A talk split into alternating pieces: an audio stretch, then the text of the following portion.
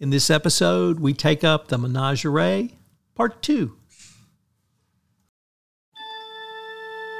Compliance, the final frontier. Tom Fox is the voyager of trekking through compliance. His mission? To explore the original series and seek out and share what it can teach you about compliance. Here's your host, Tom Fox.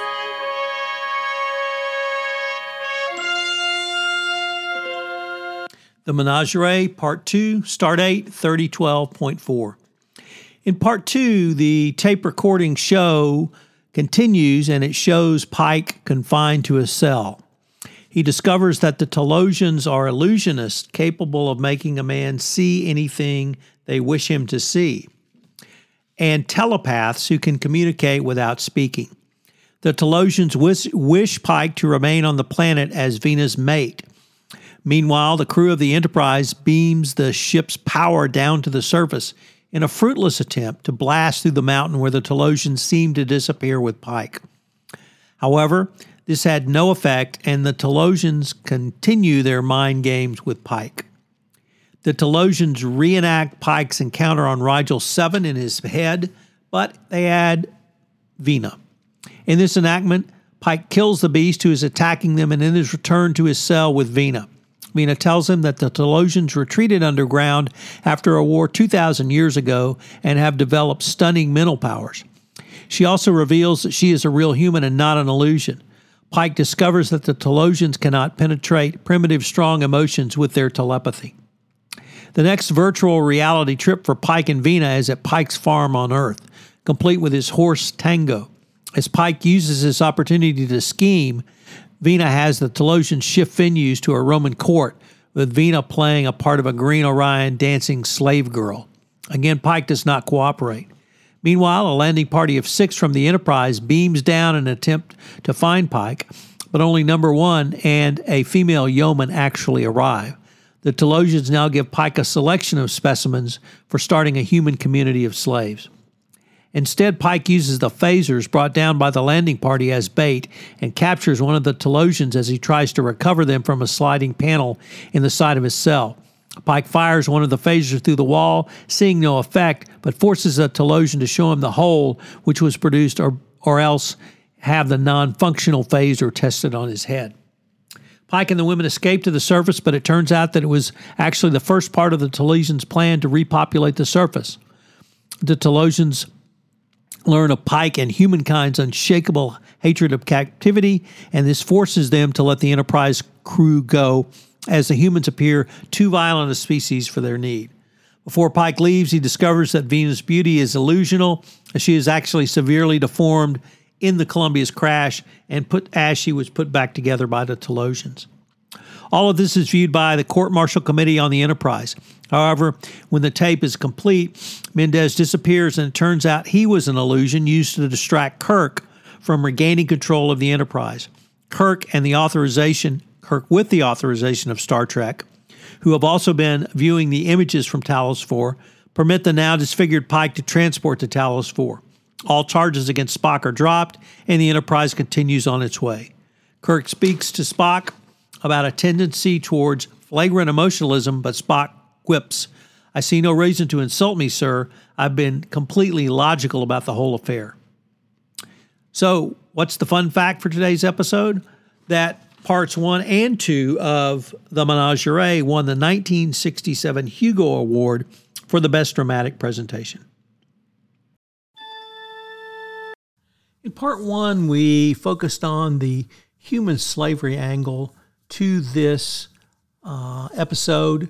Uh, but now I'd like to maybe ask you to think about what's your process for various things in compliance. And although this may not seem like a process episode, there really are lots of processes that go on here.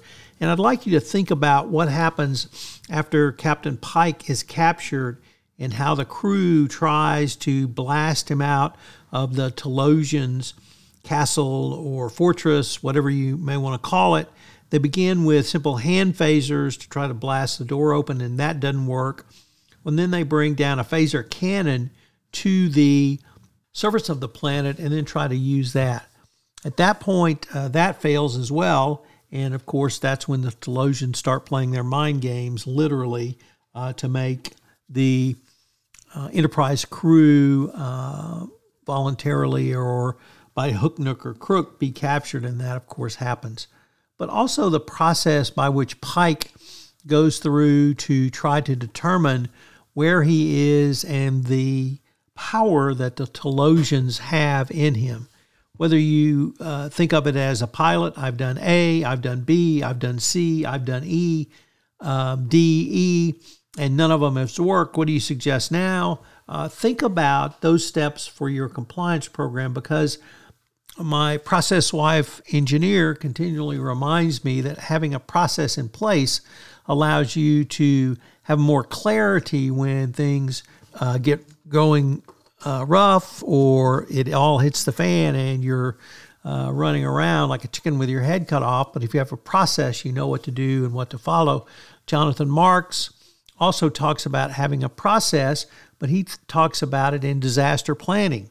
So when you truly do have a disaster, what's your plan? Who are you going to contact? Who's on your key team? and a wide variety of other factors that you might not think of. And unfortunately, the best example uh, most recently is in Uvalde, where the Uvalde Police Department had been trained on an active shooter in an elementary school, uh, had gone through the training, state training, knew all the steps, had it in writing, and completely uh, fouled up and didn't follow really any of those because they got so caught up in the moment and literally terrified that they couldn't execute. So, having a plan in place, and as Jonathan Marks reminds us, practicing that plan or process or protocol will help you if you find yourself in a true emergency like the crew of the Enterprise. So, what are some of the compliance takeaways? Well, um, interestingly, I thought of the question of what happens when your counterparty refuses to comply with FCPA requirements. Here, Pike not only refused to play the Talosians game, but the entire landing crew threatened to blow themselves up. It was quite dramatic when number one, interestingly enough, played by Majel Bartlett, who later became Nurse Chapel, uh, turns a phaser on overload and is prepared to kill the entire crew uh, on the surface rather than be subject to captivity. So the Talosians eventually back down and back off.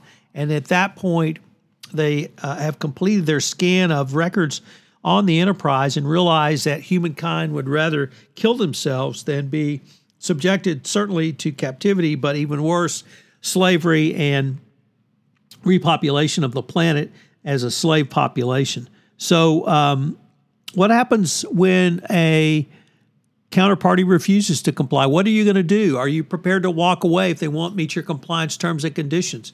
Obviously, if they've been a potential business partner, they've been vetted. So um, you need to be ready to uh, walk away. Uh, what do you do as a CCO when the time comes where you must speak truth to power? I really thought about that in the role of number one, once again played by Majel Bartlett, uh, wife of Gene Roddenberry. She was an incredibly strong woman in this role.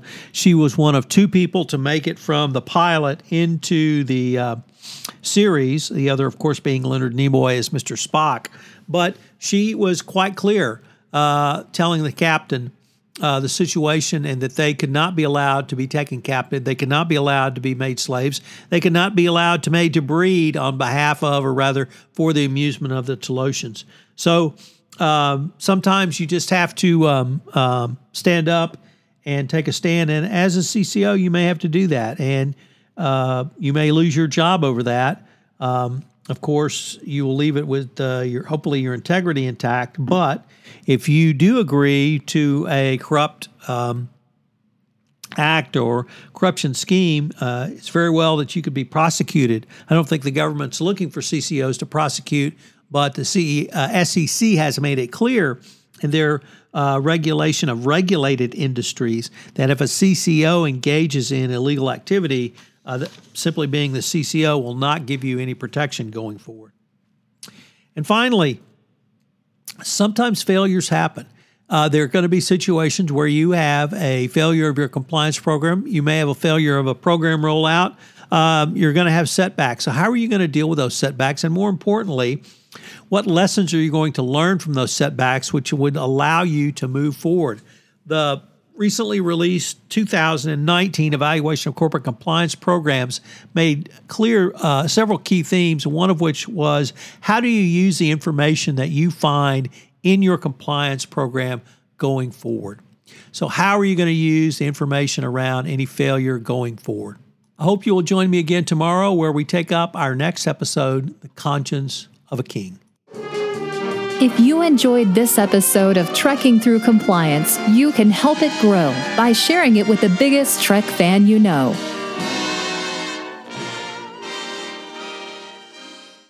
This podcast is a part of the C Suite Radio Network. For more top business podcasts, visit c-suiteradio.com.